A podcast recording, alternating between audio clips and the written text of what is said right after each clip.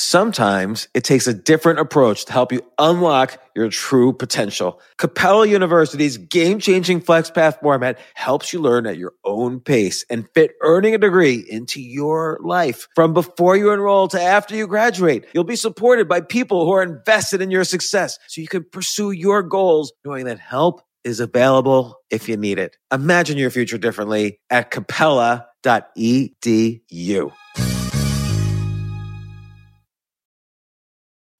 At Capella University, you'll get support from people who care about your success.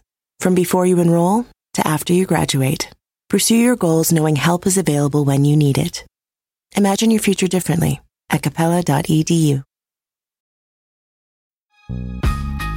This isn't your average business podcast, and he's not your average host. This is the James Altucher Show. Today on the James Altucher Show. Man, I know so many people in so many different kinds of debt. There's student loan debt, IRS debt, credit card debt. What do you do about debt? My guest today, he has a podcast, the DIY Money podcast, where he deals specifically with how he solved his own debt issues and he talks to many other people about it. But we're going to talk directly about the smartest way to deal with debt. And I'm going to talk about probably the dumbest ways to deal with debt. And you could decide which way you should probably do both ways. But here it is.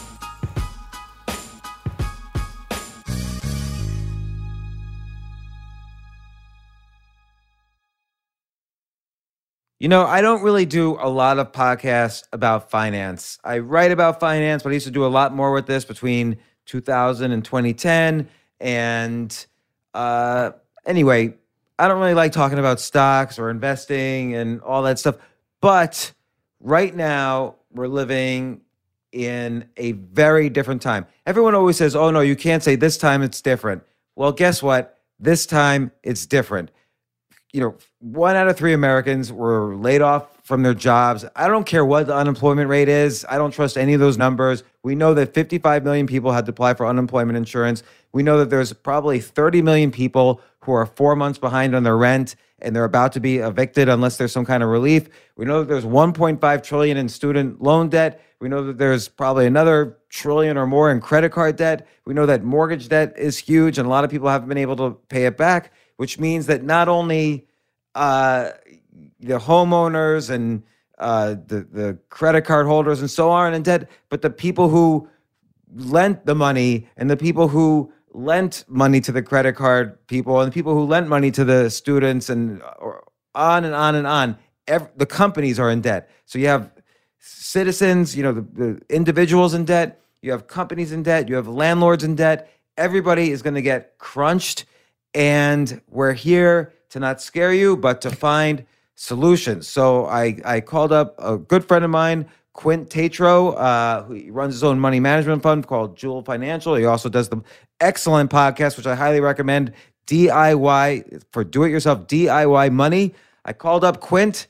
He came on over, and we're going to talk about debt and how to get rid of it. And I think Quint and I have not quite different opinions on it, but depending on circumstances, I think my solutions could be a bit more radical. So probably listen to Quint first and then say, well, I need a plan B. And that's what I'm going to maybe provide. We'll see.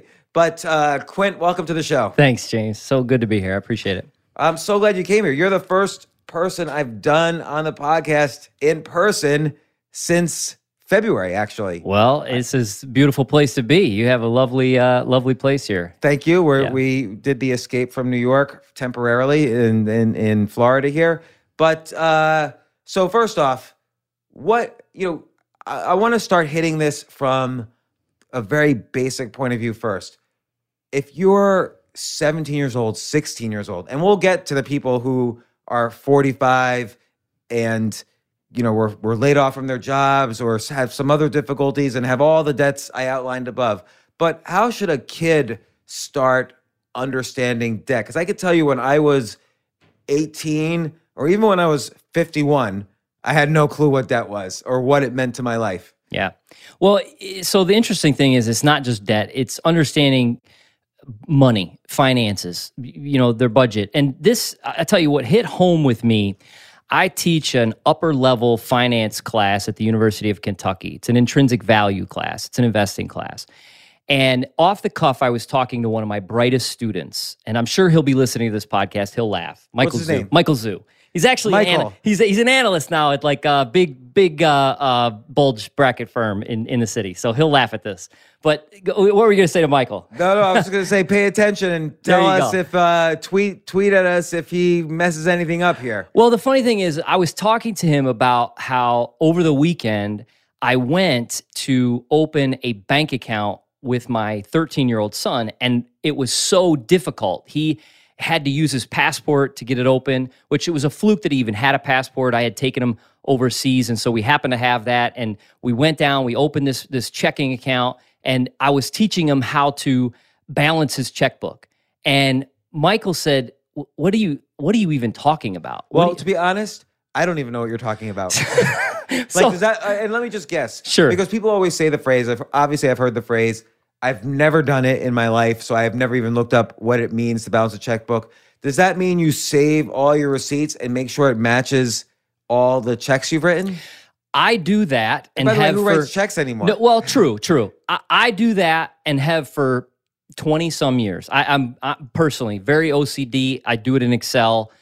and Know where every dollar is spent. It's it's not as you. Yes, you can go to that extreme for sure, but it's not just about that. It's more about knowing where your money's going. Right, and, and let me address that for a second. I'm sorry if I interrupt I love it. occasionally. Um, there, John Doerr, the venture capitalist, wrote uh, an excellent book that I have not read. But how can I say it's excellent?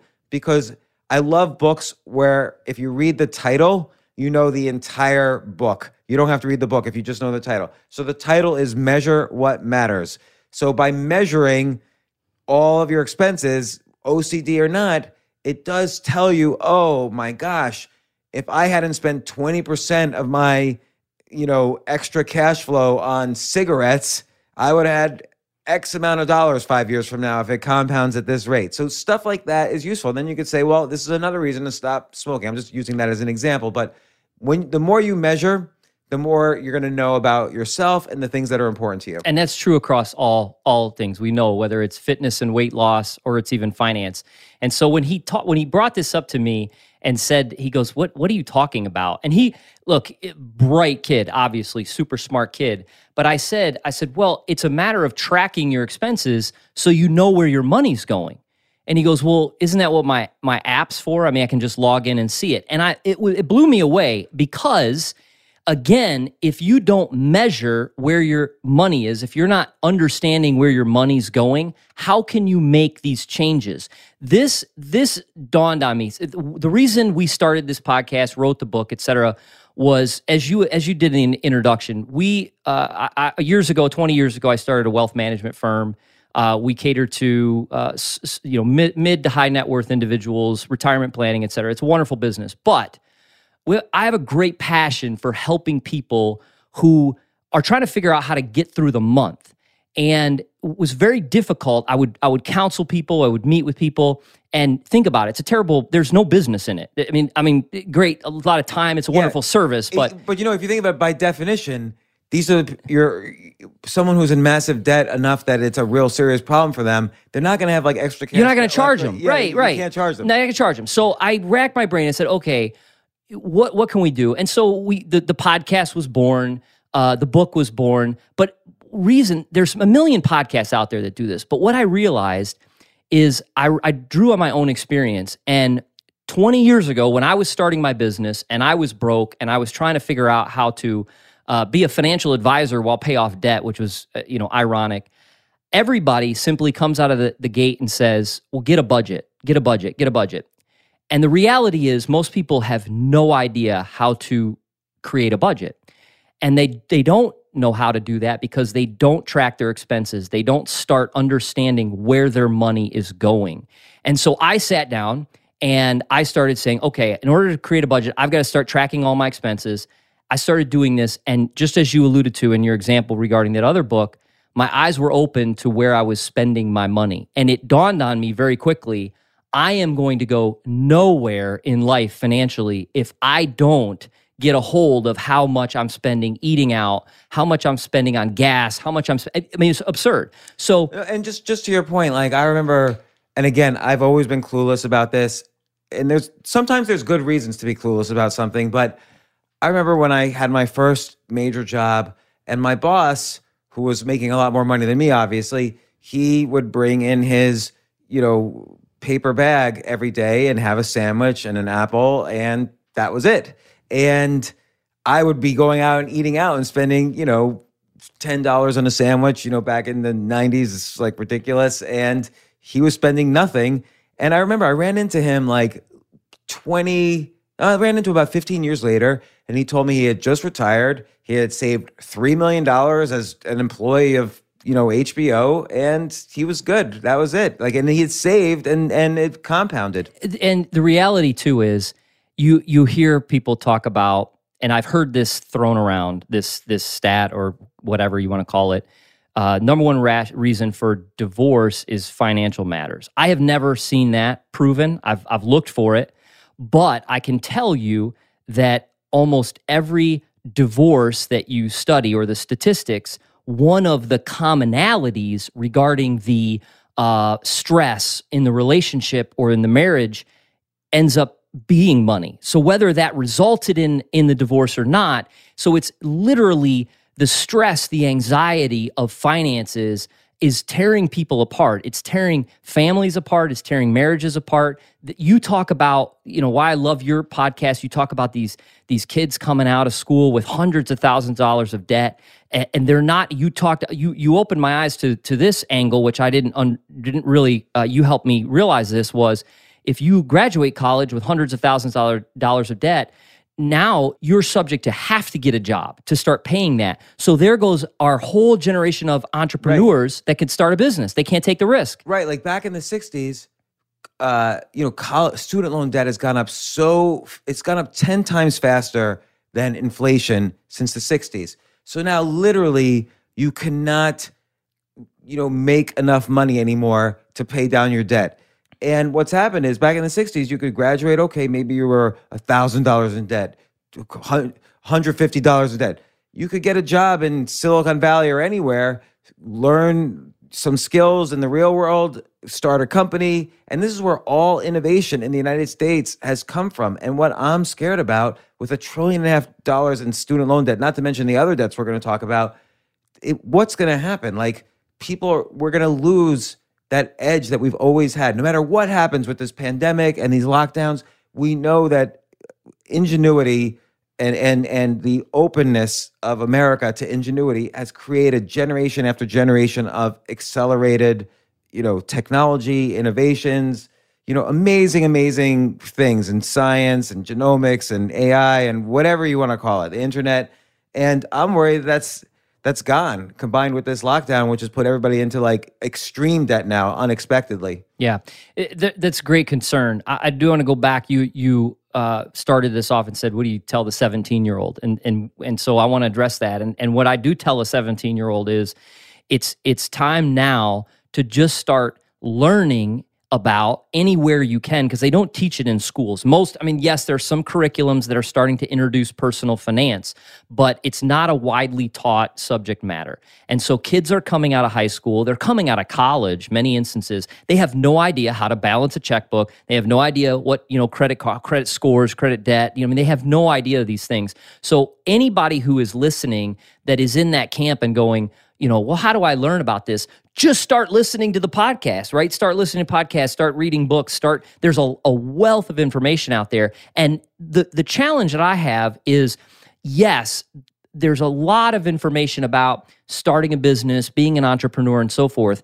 But many people are underwater and need to get to zero before they can start to figure out how to leave their job or start a business or you know et cetera and th- and they got to learn how to do that and uh, that's that's the whole point of what we do Yeah, and um, I I mean, I was I was talking to someone a few months ago, and he was telling me he was a junior and he was a hundred thousand dollars in debt already, and that's a lot of money. I mean, Yeah. nobody you you even if you have millions and millions of dollars, you don't want to be a hundred thousand dollars in debt necessarily. And I said to him, "You're only a junior, and what are you majoring in?" and that got you $100,000 in debt. And he said he's majoring in business. And I said, I, you know, I think you should switch majors because business 101, don't start a business if you're, uh, don't go, don't go $100,000 in debt until you start a business. Yeah. So, you know, I think people don't understand. They think that magically they'll start a business and they'll make it all back. And I've seen this. I've interviewed kids on, you know, at NYU. I've gone to NYU and like interviewed people. How much debt are you in? Well, how do you think you're going to pay it? And they literally nobody had a good answer. Yeah. Nobody had a correct answer. And there's maybe there's no correct answer, but people would say, "Oh, I'll just take, you know, 5% of my income every month." You're not going to be able to afford it. You're not going to be able to do it. But we all are. uh, We're also in a time period, so it's easy for us to say don't do that. But there's going to be there's millions of people who are already there, right? They're already there. Right. They're listening to this podcast. They're going, "Well, that's great. I wish I would have known that when I was 17." But the reality is, you you can get out of that debt. You you absolutely can. You can combine a disciplined approach to understanding where your money is going. You can literally get after it and hustle as far as okay i mean we were working with a couple i, I don't do a lot of one-on-one mentoring anymore but this couple you know i've kind of adopted them in a way for years they they sold their home with their family of, th- three kids five kid five people moved into an apartment because they cut their monthly expenses significantly. They, their apartment was right next to the school they attend, so no longer did they have to have two cars because one car was running back and forth to school. The kids were right there. And fast forward doing this for 18 months, they completely paid off two uh, well they had two car payments and even though they got rid of one they still had a car you know they were underwater. Uh, they paid off credit card debt some store cards and then they were in a position to turn around and buy another house and and start again. But they had to make a dramatic shift. It was a lot of work but it can be done. It And- absolutely can be done. Right. So that's so let me ask you a couple questions about that because I'll tell you the reason why that might be hard for me, and this is a bad reason, but it's it's worth noting. I think I would be ashamed. I think Yeah. I would be like I'm not gonna. I'm, I don't want to have to admit to everybody I need to downsize. That's Yeah. embarrassing. They're gonna think I'm stupid or I failed or whatever. And I think that's a reason why a lot of times I, I did actually end up going broke is because I probably should have cut the cord much faster. But um, so that's the first question. How do you deal with that? Well, that's pride, and pride, you know, pride comes before the fall. So you're gonna, you're, you're, you're. If you can't get over that, if you can't own your situation, and unfortunately, we live in a society where it's socially eh, socially acceptable to walk around and pretend like you are wealthy and you have no money at all. In fact, you're completely upside down. Was some of our largest clients. If I brought them in here. Uh, you you would feel bad for them, want to give them a cup, buy them a cup of coffee, and they're worth you know ten million dollars. I mean, it's just crazy. Person who comes in, you know, blinged out, they probably are can't even afford their lease payment. But Uh, yeah, there's a, there's a saying, um, you, you don't know what someone's worth until they file for bankruptcy. Yeah. So but I share with people. y y there's a chapter in the book that talks about learning to say no and learning, and you have to plan ahead.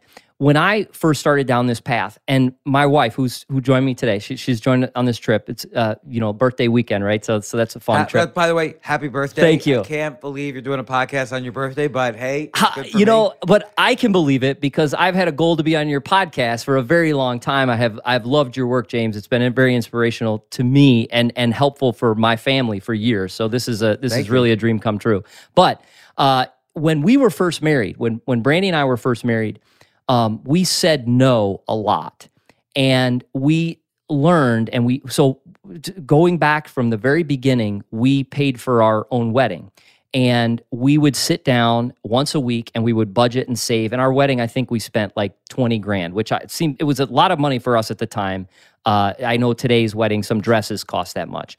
But when that finished and the wedding was over and we had paid for it, we had saved for it, that set us on a path together uh, to work as a team to really accomplish any financial goal that we wanted to put forward. But I think that's an important point. Like, I think part of the shame thing for me is, and this maybe is a, a, a male thing, maybe it's not, but I would feel like I'm letting Robin, my wife, down if I tell her, and, and look, this is all on me. She would com- be fine with whatever, I'm sure, but I would just feel like I let her down if I have to, eh, you know, because like you said, I, let's say you're already in this situation Yeah. a- and we're not talking about hypothetical. Let's say you're already in it and you have to do something that lets someone down and you had this whole ego tied to it and masculinity tied to it and who knows uh, what else tied to it.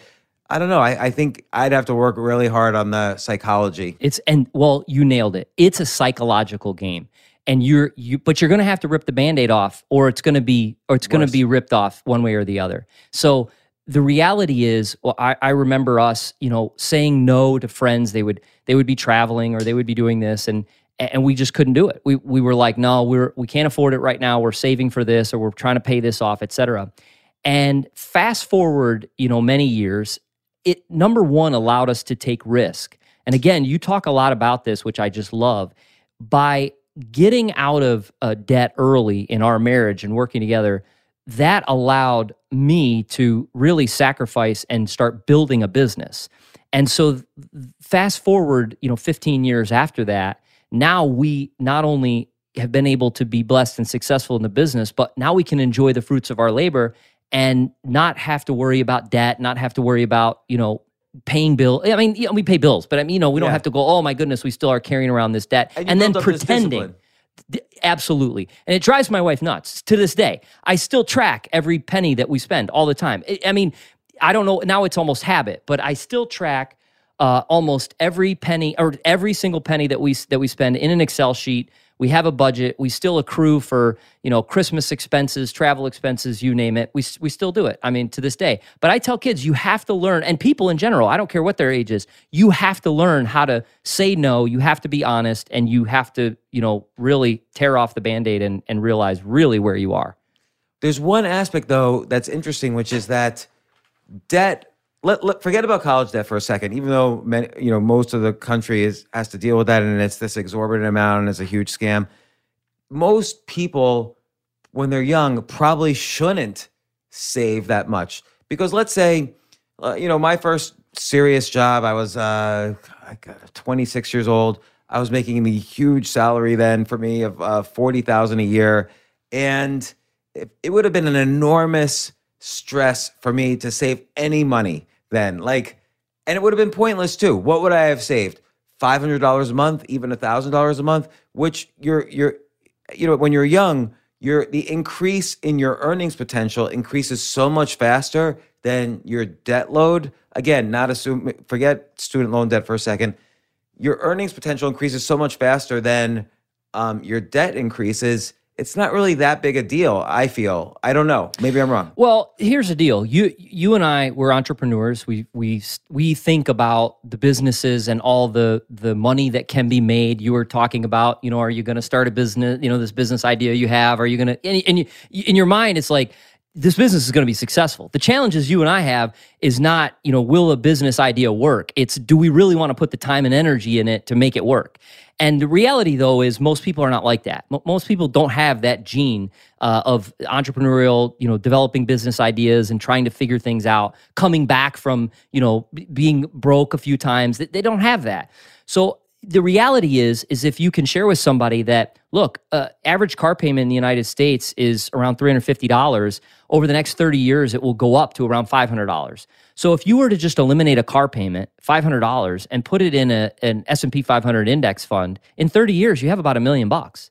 So in the in the United States, it, I mean, some five hundred dollars a month. Five hundred dollars a $200 month, six thousand dollars a year, right? Mm-hmm. Which again, you know, somebody I, I always people don't put that into context. So when you're talking about early, it depends on what your goals and objectives are. I mean, yeah, if you're just got your first job coming out of school and you've got you know tremendous amount of bills and you you can't save anything, well, I think you have to evaluate: Are you on a path where your earnings are going to be, you know, exploding because you took a sacrifice. Uh, you went to a city, maybe you couldn't afford it completely, but the job earning power is amazing, and in ten years you will be able to save. Or you're in a situation where you're going, look, I can't really even afford what I'm doing. I hate my job. I don't see earnings power, exceed, you know, increasing dramatically and I'm not saving. Well, that's terrible. So again, I, I I don't mean to bunt on it, but it does depend on what that future looks like for a person, for sure. Yeah, and I guess look, it's very much related to happiness. Also, like there's that famous Benjamin Franklin quote, uh, which I'll try to remember right now. Basically, if you uh, uh, spend you know, if you make $100 a year, but you spend $101, then you're miserable. If you make $100 a year and you spend 99, happiness. Yeah. And so it's really that simple. And unfortunately, uh, because of the way I feel marketing has happened for colleges and for education, and and look, it's it's a it's a very big thing to say, oh, you shouldn't go to college, blah blah blah. Everybody's like, oh no, I have to do that. The math has changed. Don't, people don't realize the math has changed over the years because the acceleration of debt has gone up much faster than inflation. It's going to college now is not the same as going in the 60s, 70s, 80s, or even 90s. You get into this unbelievable debt so quickly in a generational way that's never happened before. Yeah. So, so like, oh, let's just start with that then. With right now specifically, let's say someone's 28 years old, 29 years old, they have student loan debt, they were doing fine, but now the pandemic happened. 50 million people are having difficulties. Maybe a lot of, you know, a lot of people forgot about their uh, rents and, you know, rent was postponed. But st- here's the thing like, I never would have been able to say, you know, back then, oh, here's four months of rent. By the way, here you go. You know, I would have just forgotten about it, and everybody would have been. These 30 million people are are going to need to, you know, figure out four months of rent. What's going to happen with all these people? Yeah, I, I don't know. The short answer is I, I genuinely don't know. Uh, but I think people, the first thing they've got to do is communicate. I mean, if somebody's in a, if somebody is listening and they're they're 30 days from being put out on the street, um, I mean, you're scrambling. So so you're you got to communicate. Again, the worst thing you can do is just go into a shell and not tell anybody. You you got to communicate with your really landlord. You got to communicate with your, you know, th- there's if you notice on on your electric bill or your utility bill, uh, they don't they no longer at least in our in our state they no longer have um, delinquency charges. So th- there's never been uh, national empathy for financial situation as we see today. It wasn't even we didn't even have empathy uh, in 2008 2009 like we do today. So the reality is if you are in a situation where in 30 days, 45 days, 15 days you're going to be out on the street, um, you need to be letting your landlord know. You need to be communicating with your loved ones. You need to be honest with people around you. And there's a lot of there. I mean, there's people who will help for sure. Yeah, and I think I think proactively is better than for, for what you're saying now, because and there's going to be a spectrum of of potential uh, solutions here. But the first one is being proactive. Yes. Let's say let's say your landlord has 20 apartments in a building, and 19 of them are scared to death, and they might just either avoid the landlord or hope for an extension somehow or government stimulus. But I think being proactive and coming up with some solutions is better than nothing. That's right. And then here's the deal you get after it. The bottom line is if you are in this situation, I, I if you are of able mind and body and you can physically get out there, my empathy level is very low. And the reality is, is because I have witnessed people firsthand get out there and get after it. And what I mean by that is you've never been in a time period like we are today where you can work a, a normal nine to five job and then you can go do uh, Grubhub, DoorDash, you can do Uber, Lyft, you can deliver pizzas. They can't in our town, Lexington, Kentucky. They can't get pizza driver. I mean, they're they're they're dying for pizza drivers, delivery drivers.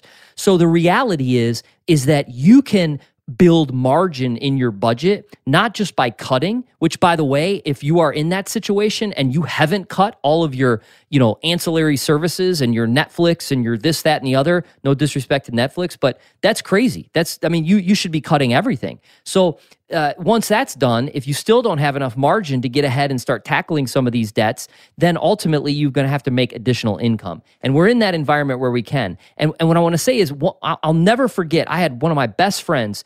He was in his mid 30s at the time, and he was he was uh, head he's head of a very successful and well known nonprofit in our town, uh, Christian ministry organization. They do amazing things.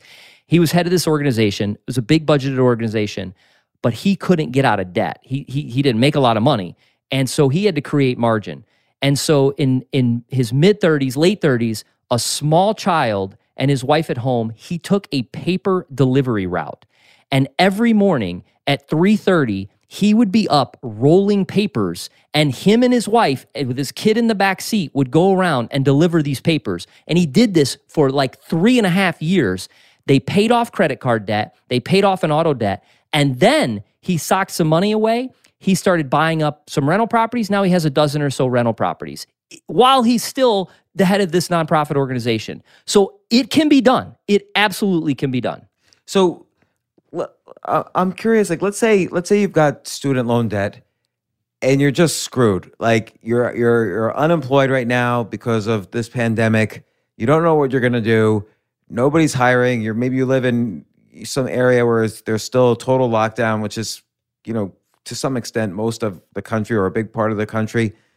What could, is there a way? And and we'll get to all the kinds of debt, but is there a way you could just avoid paying your student loan debt right well now? Well, you call them up and you go on forbearance so yes you can i mean you you can go on and you can you can get them uh you can get them basically put on hold while you are looking for a job you're unemployed So again, being proactive as opposed to just Absolutely. Yeah. If you, you know, again, a lot of it is personal responsibility. And this is where we, in, in our podcast or why I wrote the book, was almost to just sort of challenge and motivate people. You, you got to get motivated to get after it. And I know it, what happens is it's Murphy's Law. You're going to get motivated. You might hear this podcast, you might listen to our podcast and start getting fired up and saying, enough is enough. I'm going to do this. I'm going to change. Boom. Tires are out on your car. HVAC's out, roof's gonna leak. Let me tell you something. It, it's almost like a battle, and you are gonna get hit with an unexpected expense. Keep going, right? Just keep after it. You will start to make progress. And once you do, then the snowball will continue and you will get you will go down the road and it'll change your life. But getting back to that individual, you can put those you can put those um, uh, uh, student loans on hold. You, you can you can call them up. You have to you have to be proactive. Call them up, and then look at your life. I mean, again, I mean, read your book. Read, choose yourself. I mean, look at your life and say, okay, I'm. You said it. You said, uh, what if somebody's just screwed? So you sit there and you go, I'm screwed. I I have insurmountable uh, student loan debt. Well, then you're going to have to look at your life and you're going to have to say, now's the time to pivot and consider another option. We work with a young man who six or eight weeks ago was making $12 an hour in a factory. He has no college degree. He went to truck driving school, and this coming year, he'll make $150,000 as a truck driver dramatic life change because he took uh, three or four weeks. He decided to go to truck driving school. It was sponsored, by the way. Somebody else helped. My wife and I helped to to put him through truck driving school, and now he'll dramatically change his income level because he decided to to change his career. There are options out there. Google just released what was it, three hundred dollars to take the uh, Google curriculum online. Yeah, and no, that that's unbelievable. that they're going to now start looking at. education. That's what I'm saying. So look at what you're doing. You might have to. Uh, when my first business failed at, during college, uh, we started at dot com. It was great for a while. Then it absolutely blew up. I had to go home. I had, to, I had to move in. I mean, if you don't have the relationship with your family still, that's a shame. Maybe you have a you can couch surf for a while, but you might have to make some dramatic life changes to then start figuring out how to get ahead in life. So so let's say though you you call up you, you you're you need some breathing room. Will they will will the government say okay we're going to give you a few months to you know we'll we're not going to punish you too much you know you'll you'll be cool for a few months don't worry about it is there what happens like how can you That's my understanding. Yeah, I mean, you can call them up and you can say, "I'm I, look, I'm, I'm unemployed. I put put these student loans in in forbearance for for the time being, and and then you can be looking for a job." The reality is too, and I I don't advocate this, but if if this is you know if this is wrecking your life and you're you're looking at a, a, a student loan debt because you know fixated on that or your mortgage or whatever you you can i mean if you can't pay it you can't pay it. You got to buy groceries you got to buy groceries. You got to buy diapers for the kids you got to buy diapers for the kids. I mean there's some priority levels there with, for with, sure. with with student loans though you could get in trouble Yes. if they don't yeah pay. they, they could end up garnishing wages and ultimately social security. And I I don't know for I mean I've seen this too where they they'll you know I I don't know if it's like they you go to jail or I mean, at some point, if you just completely ignore them, they're gonna try to find I, you. I definitely am not advocating for that. I, I mean, I'm definitely, I'm, I think you, you've got. It's like it's like your home or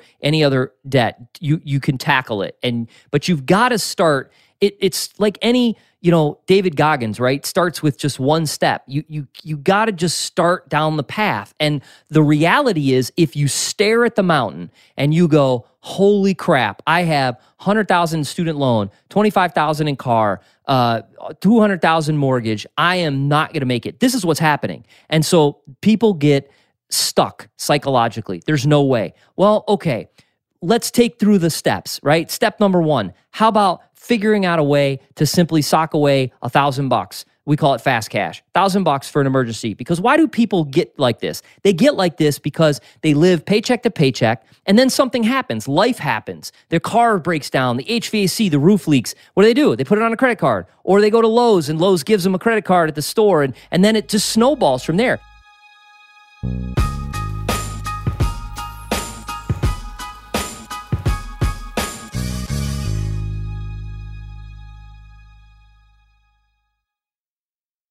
Yes, it's totally true.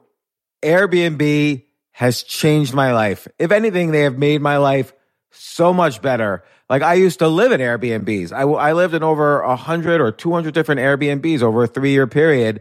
And I loved it. I love, I became a really good guest of Airbnbs and I got to know lots of hosts. So when I initially owned a house, I, of course, the first thing I thought was, I'm going to turn my house into an Airbnb because I travel a lot. So why leave my house unused when I can make a side income by letting others Airbnb my house or come to stay in my house as guests and having my own Airbnb or, or being a host for Airbnb has allowed me to do just that. And I've met other hosts. I've actually spoken at Airbnb's host conference. I think it was in 2017 I met so many just nice hosts. It's a great community. And I love, you know, turning my own home into an Airbnb. Like I'm traveling to Austin next month. My home's going to be an Airbnb while I'm away, and I'll stay in an Airbnb. I'd rather stay in like a three story house Airbnb than in one tiny hotel room in, in the middle of Austin during South by Southwest. So listen, while you're away, your home could be an Airbnb. Many people host on Airbnb, but there are people who are just letting their house sit empty, who've never thought about it or didn't realize their space could be an Airbnb. Hosting can easily fit into your lifestyle and is a great way to earn some extra money. So if you have a home, but you're not always at home, then you have an Airbnb. Your home might be worth more than you think. Find out how much at airbnb.com slash host.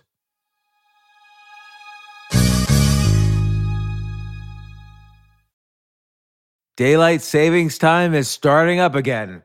Okay, podcast is over. That's all you needed to know. But why do we have uh, daylight savings time?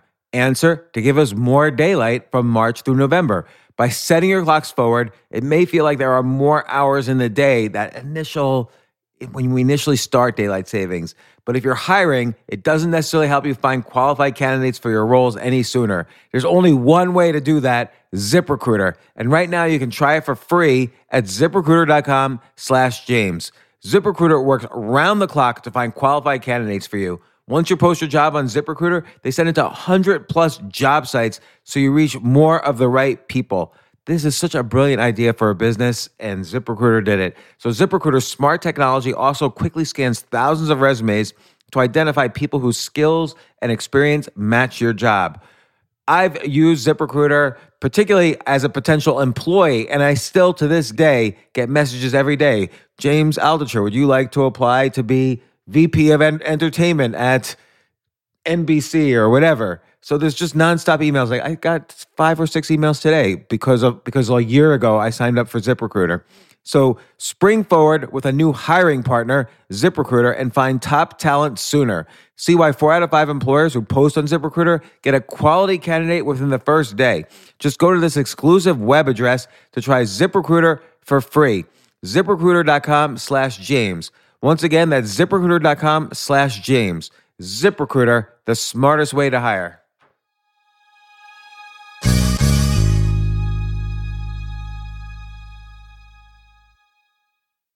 Hey, listen, men's health is important. Men act all cocky and like they don't need anything. But the reality is, as you get older, there's some things you need. And it often feels like we're too busy to take care of our health problems. Like, I'd rather do anything than go to the doctor or the dentist or the pharmacy or whatever. But now you don't have to waste your time if you use HIMS. HIMS, H I M S, HIMS is changing men's healthcare by providing simple and convenient access to science backed treatments for erectile dysfunction, hair loss, weight loss, and more. The entire process is 100% online, so you get a new routine of improving your overall health faster. Jay, you listening to all this? Yes, I definitely gonna use him from now Not on. that you need it. You're you're young and healthy. James, I'm 35. You, you're getting there. You might you might need it. Who knows? But if prescribed, your medication ships directly to you for free and indiscreet packaging. No insurance is needed. You can manage your plan on the HIMS app, track progress, and learn more about your conditions and how to treat them from leading medical experts. Start your free online visit today at hims.com slash James. Can you imagine that? There's a whole section just with my name on it. Hims.com slash James. That's how I how much I am representative of the kind of person who needs HIMS. That's H-I-M-S dot com slash James for your personalized treatment options. Hims.com slash James. Prescriptions require an online consultation with a healthcare provider who will determine if appropriate. Restrictions apply. See hims.com slash James for details and important safety information. Subscription required. Price varies based on product and subscription plan.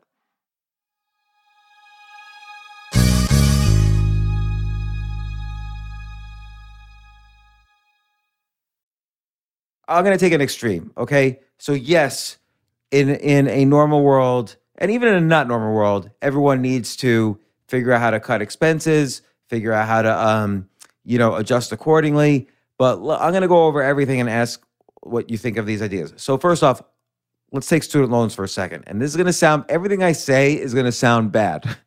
But let's say I have a job and for whatever reason, I could have my income uh I can start a company like a C corp. So it's, you know, the way a C corporation uh happens is you know, there's a wall between my uh, you know, private banking and private life and the C corporation. And if I get a job, I could have the job pay the C corp and then maybe I have some small income so that as far as everyone can tell, that's what they see in terms of my income. So I can work out a deal to have my uh, student loan debt, you know, I could pay it off longer or I could restructure it or something because it'll appear to whoever's looking that I'm just uh, making a much smaller income than than is possible.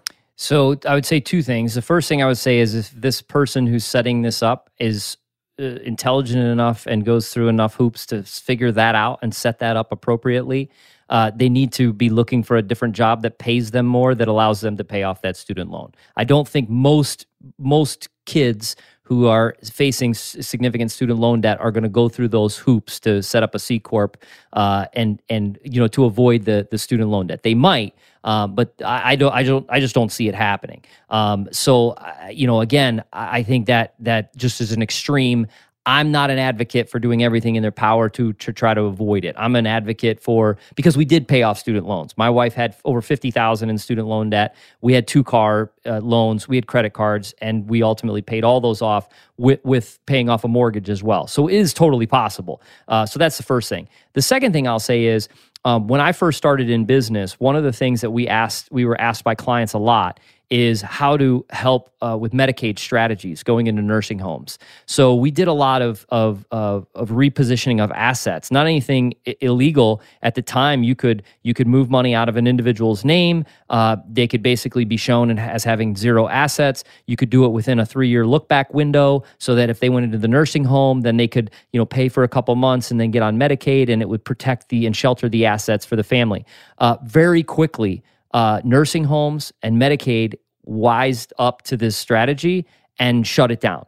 And so they extended the look back period for transferring assets. And in addition to that, they put in language that said basically, if we have realized you've positioned assets out of somebody's name to avoid paying for long term care expenses, we're going to get it. My point is, is that once if that were to happen and maybe you get first mover advantage but if this becomes a, a widely used tactic uh, the government's going to shut it down in my personal opinion So so essentially, they'll realize one way or the other. Yeah. and you can't get away with it. well pe- pe- people used to take credit cards uh, cash advance on their credit cards to pay off student loan debt and then declare bankruptcy because they could do bankruptcy and they would lose their credit card debt uh, and they would not once you declare bankruptcy you cannot lose student loan debt my understanding is that's all been sort of shut yeah, down you can't. You, you can't do that anymore. Bankruptcy is the one.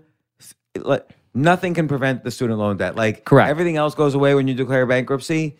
I- I don't know when that happened. I know uh, I've had family members who declared bankruptcy to avoid student loan debt, but that is no matter what. Now, even if you declare bankruptcy, you still have to pay. The only thing I could I get is that if you're having a trouble uh, paying off your loans, it's like you said, you you can do some sort of forbearance over some amount of time. But I'm thinking of even more extreme, like in this period, can you just not do it and survive somehow? But you know, and the other thing is maybe the government will provide some relief, but I don't think that will happen. Well, I'm going to be very clear. It says I'm not a debt counselor. That's not what we do. We are working, and and our podcast is directed towards people who are looking to maybe pay off debt, maybe not pay off debt, create wealth, set themselves up for the future, but ultimately get a hold of their finances and start at an earlier age making wise decisions for those finances so that they can be much better off in the future. One of the things is we started this podcast a couple of years ago with truly the idea and passion of, of taking what was an unscalable method to reach people and trying to turn it into a scalable solution. And it's worked very well. Now, with the pandemic, whether you lost a job or not, I don't care who you are, you woke up to the fact that everything can go away like that. And and I saw people who were professionals who would normal normally have incredible job security lose their jobs overnight because the clinic was shut down. They were a nurse or some kind of PA and they lost their job. And the reality is is that everybody across the United States of America woke up and said, "Holy cow, I don't have an emergency fund. I don't have money stocked socked away. I don't have this." And so the reality is, yes, I, I, I, there's a lot of people who are just looking at the next 15 and 30 days, but there's a lot more people that have woken up to the fact right now that if they lost their job tomorrow or this came back, they might have been making $150,000 they're not going to be able to stay in their house for six months. So our message is really geared towards people who, you know, again, maybe they're just starting out, maybe they do have insurmountable student loan debt. But I think if you're in a situation where you're 15, 30, 45 days from being kicked out and homeless, I think you've got to, you know, you've got to talk to a debt counselor. You've got to really co- talk to, you know, some folks that are going to look and be able to help with, you know, uh, uh, declaring bankruptcy and you know, et cetera. I mean, and that's just that's not us. Our our, our message is a little bit different. So okay, let but but that's interesting too. Like let's say let's say um, you know everything's going wrong, the shit hit the fan, you know, this pandemic happened, you lost your job, you have this mortgage. So here's so here's another thing that maybe is a solution that people don't always think about, and I'm curious what you think. Okay, you made a mistake or you didn't take into account the one in a million chance that you're gonna a pandemic and the economy's gonna shut down maybe you should just not pay your mortgage. Like so yes, you have a mortgage payment every month and it's it's you know, it's not normal to not pay for it, but it also takes a bank quite a bit of time to evict, you know, to take over your house. The bank doesn't necessarily want to take over everybody's house. There's a lot of people who are not paying their mortgage now. In fact, there was there's mortgage relief, there's rent renting relief. So maybe if someone's trying they don't have the savings you know the average american had $400 in savings in before this pandemic even shut so imagine now maybe they should just not pay their mortgage for six months 12 months and try to you know either wait for eviction and you'll lose your credit score but that's part of the contract that you signed is that they're allowed to take over your house but you're allowed to not you're allowed to wait for a while and you know it's a different strategy it's not necessarily the one anybody has to go through. But I'm I'm wondering if they they need food to eat, they don't have a place to stay, they could stay in their house, not pay their mortgage payments, and it's still going to take a while for the bank to uh, evict you. Like it might take a year or 18 months. Yeah. I I think nobody, well, again, nobody really wants to lose their home. So I would say that the first step would be calling their mortgage lender, calling the mortgage lender and saying, look, we can't make the mortgage payment. And you're right. No banks uh, in the United States, especially after 08 and 09, want to take a bunch of residential real estate onto their balance sheet. Again, they, they just don't want to do that. But are they are they like a lot of banks? They've already like sold off these rents. You know, sometimes they even sell off the rent to one hedge fund. I mean, the, the mortgage to one hedge fund, but the interest rates to another hedge fund, and they're just there to to do the debt collection. You know, the you know servicing the debt. So can can is there anyone to call, or should I just wait for someone to sue me and you know, and that which is legal. That's the contract I signed. If I'm, Right. I, I either pay the the mortgage or I lose. It's not even an ethical thing. The contract is available for both sides. It's Yep. just they could take it, but it's it it allows you to kind of get yourself back together if it takes 12 to 18 months for them to actually evict you. So you're going to call who's servicing the mortgage. So it could have been sold to Fannie or Freddie. And in that particular situation, if it was sold to the government, uh, you're going to actually he- even have better uh, uh, negotiation tactics to be able to defer your payments and stay in your home. But the reality is, you may have to look at your home and say, I got to sell this. I have to put it up on the market right now. But right now, nobody might be buying. Believe it or not, they are. Home sales are ridiculously hot right now. That's crazy, but it is. I mean, people are houses are being sold left and right. I, I it's. I mean, we just had one of the hottest home sales numbers just recently, uh, a couple of weeks ago. So eh, I don't know how long that will last, but that might be a reality. Is you might have to say, okay, we can't pay this. Um, what are we going to do? You're going to call whoever's servicing your mortgage. You're going to let them know. You're going to ask them very specifically, what programs do you have right now that gives us time to get back on our feet? What what programs do you have? And and again, discuss it. If you, I, I just I've seen it before. If you go into the hole, and I, and I'm I, you, have unique strategies you're you're proposing, mm-hmm. but it will follow people.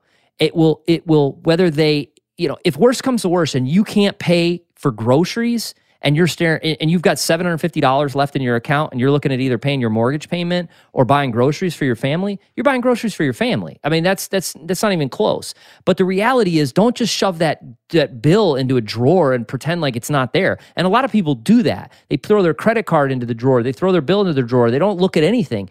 And you got to take ownership. I mean take ownership. So the reality is pick up the phone have a conversation and i will share this. Find someone in your life that you can talk to, someone that y y- not all your friends are broke. If they are, you might want to look around and go, maybe I need new friends, right? So find someone in your life. Maybe it's someone older, maybe it's not, and confide in them. We have a pandemic in our country. It's interesting. We talked a lot about this last night at dinner. My wife and I, we, we go to a large Christian church, and Christians around the country. We'll talk about everything. We'll talk about uh, we'll talk about pornography. We'll talk about uh, you know marital problems. We'll talk about this, that, and the other. Nobody will talk about their checkbook. Nobody will talk about their debt situation. So the reality is, you may have to confide in somebody and say, I'm 30 days away from losing my home. What do I do? And, and have somebody that can help and look and look at everything you're doing and help you down that road. That may be what you need to do.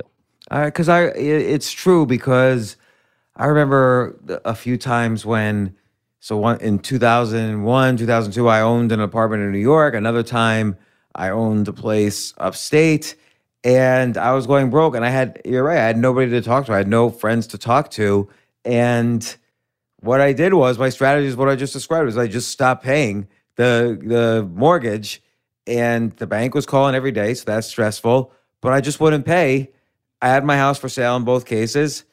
And, you know, I just said, okay, I'm not going to pay. The interest is going to go up. I'm going to owe interest in months and I'll just deduct that from whatever I'm paid if I sell this place or I'll just get evicted because there was nothing I could do. Like you said, I had to afford having, you know, family and kids to raise and responsibilities. But you're right. Maybe an alternative for me should have been to kind of work something out because nobody, none of these banks want nothing. They'd rather have something than nothing. And I think the biggest lesson here in these critical situations is being proactive before anyone else is. Like, let's say you're the IRS. A lot of everybody's in IRS debt right now. Okay, we everybody lost their jobs in January. That's what they even postponed tax day two months. they had tax day though, even though the country still hasn't opened up yet, which means everybody's even worse off now than in April. And the one thing I know is on the IRS side, better to work out a deal on your debt than not. Let's say you owe, I'm just going to make it up. Let's say you owe $30,000 to the IRS. You, you know, still better to ignore them. You can call up the IRS and what what sort of deals could you could you do there? Let's say you have that debt and you file, but you just can't afford to pay anything. Yeah, again, it's communication. I mean, th- it's an interesting area that we've landed on, but it, it is so true.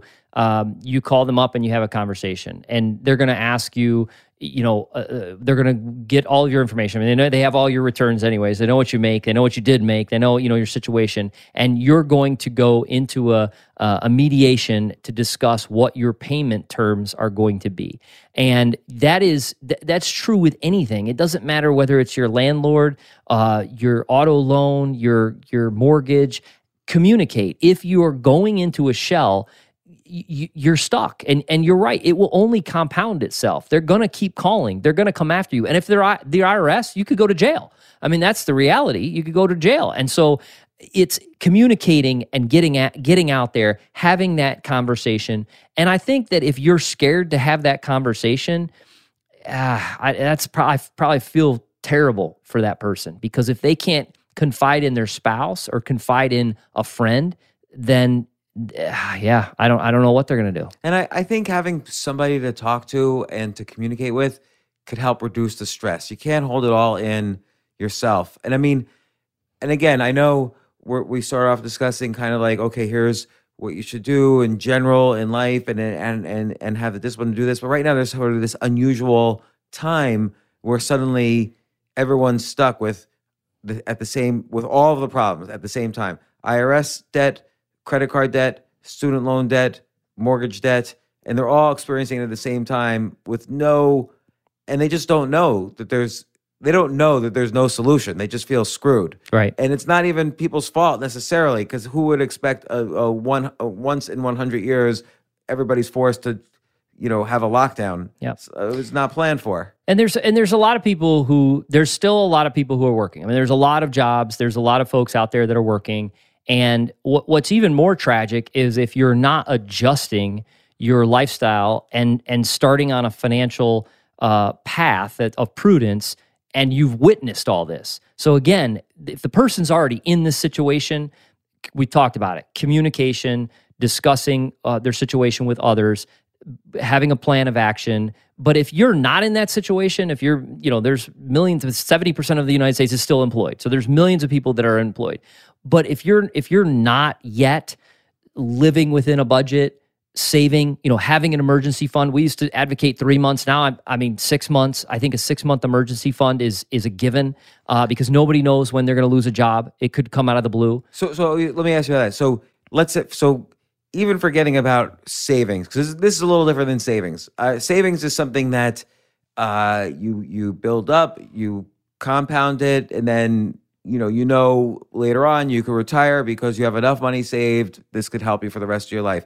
But separately from that, there's the emergency fund. So people will say, okay, you always have to have six months saved just in case you're fired. It takes about six months, or it takes even maybe even more than six months to get a new job. But six months gets you time to you know switch your circumstances. You know, downsize, stop paying, you know, for a second car or whatever. So six months I think that's the right number. Do you, do you say some people say three months, some people say a year. I agree with you. Six months is probably like even when I was younger, I would try to have six months. Then I didn't save beyond that though. Yeah. So we we kind of fall into categories. So people, let's say somebody has a job. We, we again we advocate having a thousand dollar fast cash. That's just for that's for out of pocket emergencies. So just the other day we had to put two tires on a car. It was four hundred some odd some odd dollars, and I I had a thousand dollar fast cash and I just paid for it. I didn't dip into the emergency fund. I didn't, you know, I just paid it out of that. It was fine. Moving on. It's a hassle, but it's a, you know, it's fine. Th- that then emergency fund. And if you have a lot of ancillary debt, I would start with with at least three months. So what I mean by ancillary debt is, let's say you have store cards. We've got I call all debt is crap debt. You just have you know real crap and less crap. And so people are like, well, what's good debt? I don't think there's a good debt. I don't care what the interest rate is. You're you're slave to you're you're paying someone for something as opposed to you keeping the money and earning earning money. So, in my opinion, all, all debt is bad debt. Uh, the reality, though, is you've got store store cards and credit cards, the ultimate crap. Then you have auto loans and student loans, and then ultimately mortgage. So if you have a tremendous amount of, of store cards and credit cards, I think having a three month emergency fund, and it's just, just as simple as saying, what are my expenses for three months? And if you don't know that, then you got to start even back, you know, before that and be tracking your expenses, building a budget, et cetera. Three months in a in a savings account, not invested. People say, "Well, where should I invest that?" No, in a savings account. You're not going to earn interest. It doesn't matter. It's an emergency fund. Then you start tackling your store cards, your credit cards. Now, if you have, this is a big, I think this is a biggie. If you have a retirement plan at work and they're matching, I, I, think you should be contributing to that and matching before you're doing any of this. Because if not, you're literally leaving money on the table. But you know that that's that's kind of up in the air. People are like, "Well, I can't afford it. I really have to pay this off." Again, it's a kind of a personal situation or personal decision. But I do think you should take advantage of that match. Ultimately, then, credit card, store card, auto loan gone and depending upon where your student loan falls you know again if it's 20 to 40,000 you should work to pay it off if it's 100,000 you're going to just have to put it in the monthly cash flow and factor it into your long-term you know bill paying just like you would your mortgage for sure what, what about uh some strat like let's say I borrowed money. Let's say I'm I, I graduated college six seven years ago. I'm paying back this enormous amount. I'm trying to start a business or whatever. Uh, maybe I call and try to get some postponement from you know the government.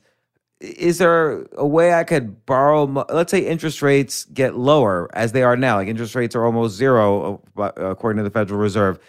Should I refinance and try to borrow money elsewhere, pay back the student loan debt, but owe money now to the bank and pay lower interest rate or is there any way to kind of yeah of course. cut, cut a corner yeah, somewhere? i mean again now fast forward. So now you're talking about somebody who's let's say they're in their mid 30s we, we look at this all the time. This is why again we take calls from people on our podcast and we answer those calls and we give our two cents. And a lot of those calls are just what you're talking about strategies. So now let's say somebody's been in a home right? They've, they've got a mortgage. The rates are super low. They've got some equity there. Let's say they've been building up a 401k. There's a variety of places that if they're sitting there looking at a student loan that could be six, seven percent, which is totally, you know, a, a, a, super sky high interest rate right now for debt, as opposed to credit cards, which are still, you know, 12 to 15. But let's say the seven percent, but they could do a ref- cash out refi on their home and take money out of that at three percent and pay that off. That's probably a wise decision. Or, and this would be a worst case scenario, but depending on the company, they might be able to do a borrow from their 401k at a, at a significantly low interest rate, pay that back through their payroll deductions, and knock that student loan out. There is some strategic maneuvering, but I would say this you're only pursuing that if you've been disciplined enough to start down the path of being able to pay all these things with a plan of attack going forward. Yeah, I, I agree. I think no matter what, if you're having a problem, you need to change strategies. And I'm even speaking for my and this doesn't matter how much money you make. This doesn't matter how much money you have. My accountant tells me all the time because on tax day I'm always a mess and have to figure out like how much did I make and because you know, you know sometimes if you there's been some years where I make no money, some years where I make good amount of money, but I'm always kind of clueless. And my accountant always says, James, why don't you just set aside money so no matter what we can at least file, you pay something, we, you know, then we figure it out. So it doesn't look like, you know, you don't get into a problem. But every, and I always say, oh, I'm definitely going to do that. And then I always never. So why do don't you do that? Well, I always sort of figure, you know, I'm going to invest and in startups or in myself. And then, okay, I'll have, I'll, I'll file, but I'll pay pen- penalties with the IRS, but it won't. The percentage of penalty is not going to be as great as what I could potentially make starting businesses or whatever. So again, I get into debt, but I, you know, I play around a little bit. Not, yeah. I'm always filing on time. I'm not trying to break any. You know, I'm not trying to disappoint anybody. But and it's the same thing with a house. I'd rather. Uh, there, there are. I feel that. Well, let me ask you this: Do you feel there's any situation where you should simply just stop? Paying your mortgage and just abandon your house. There was uh, there was one couple uh, that I know quite well, and they during 2008 2009 were in a terrible financial situation, and they had a horrible horrible mortgage, meaning it was one of these teaser loans with a kicker on the back end, and it was an adjustable rate and Yeah, yada they yada. scammed everyone with that. It was horrible. And that was the only situation where I looked at them and I said, if I were in your shoes, I would turn the keys into the bank and I would walk away and I would I would start again. You will be seven to eight years to repair your credit. Um, but I would not Which is fine because don't don't get a credit card. Right. You know, I- you, people always think, "Oh, I could live or die on my credit card." There's a lot of things. You, you, there's only very few situations where your credit score matters. Well, but these- a car, you know, these folks wanted to buy a house again at some point down the line. They didn't you know they ultimately didn't do it. They didn't they didn't take that advice. They actually stayed in the home. They i don't know how it's worked out. We've not communicated in detail about that. But Well- that's the only situation because there to my my vantage point there was literally nothing that could be done to salvage that debt and that value of that home. But why should they give the keys to the bank? Why can't they? Because again, in order for the bank to really kick you out, they have to. It's a legal thing. It usually takes like twelve, anywhere between six to eighteen months or longer. And I know that sounds unfair to the bank, but that's kind of part of the con. It's not like borrowing from a friend, where it is. I do consider it is unethical to be positive. You know, communicate with your friend and tell them the problem, and eventually pay them back, and and so on. This is a contract you have with the bank. The contract specifically mentions what happens if you don't pay. So it's not like it's against the law. It's just against, and it's not like it's unethical. It's just a, you know, you're taking one path in the contract as opposed to another. Why have them uh, turn in their keys? Why not just wait to get evicted?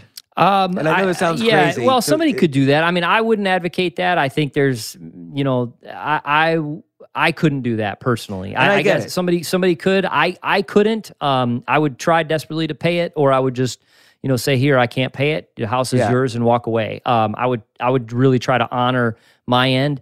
Uh, and sometimes, you know what, in in life. I have tried to honor things, and I, I, you know, it ends up biting me in the backside, and that's okay. No, I mean, and I, it- and I it's okay. appreciate that. Like, like, and it- and there's a spectrum, and there's a gray area there. Like, for instance, it's not like, oh, I should do something bad and nobody will know. That's different. This is like you have a contract with the bank. I'm following the contract of the bank, and it's I'm just instead of me giving them the keys, I'm just saying, hey, bank, you enforce the contract we signed. I'm not gonna help you out here. This is the con- it's still validating the contract. I'm not going against the contract.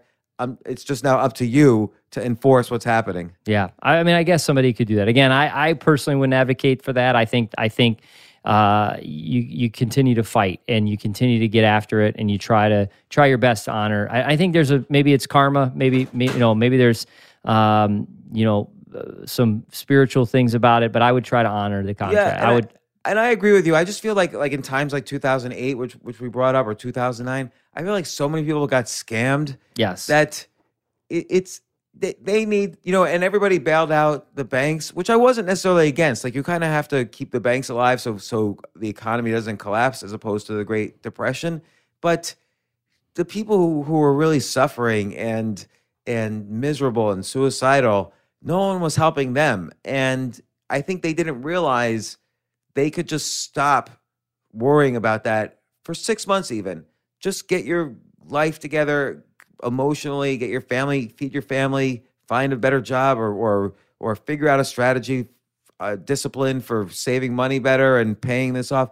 But ignore the bank for six months, or tell them you're. I'm going to ignore you for six months and then pay whatever. So let extra. me. You you alluded to you did that. Yeah. So psychologically, was that helpful when you stopped? No, it, I was miserable. So it didn't work. it didn't work except for the fact that I didn't think about paying the bank for a few months until I But you had terrible thoughts at that time, if I. It remember from yeah. your writings. Yeah, I mean, yeah, had- no, I was miserable, but but I think I was probably less miserable than going broke during that time, which I would have had to done if I had paid the bank during those moments. The, I- everything, the bank and and everybody. I guess I'm an, I- you know, I'm an optimist and I'm a, I'm a fighter, and I have you know, much like yourself, I have experienced success and many failures. And each time I have failed, I have decided I am going to pick myself up and I'm going to get after it again. And regardless of what's going on in this country,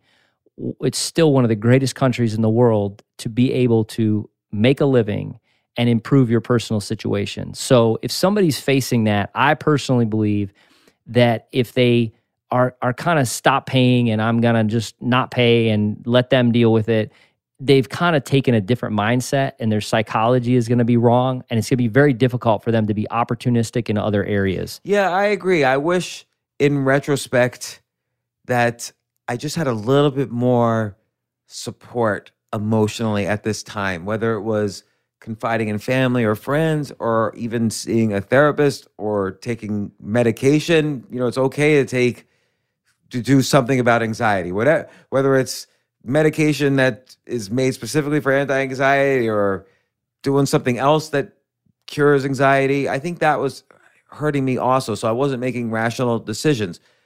Let's take another example though let's say, you know, going into March, economy's going down, everybody's laid off from their jobs.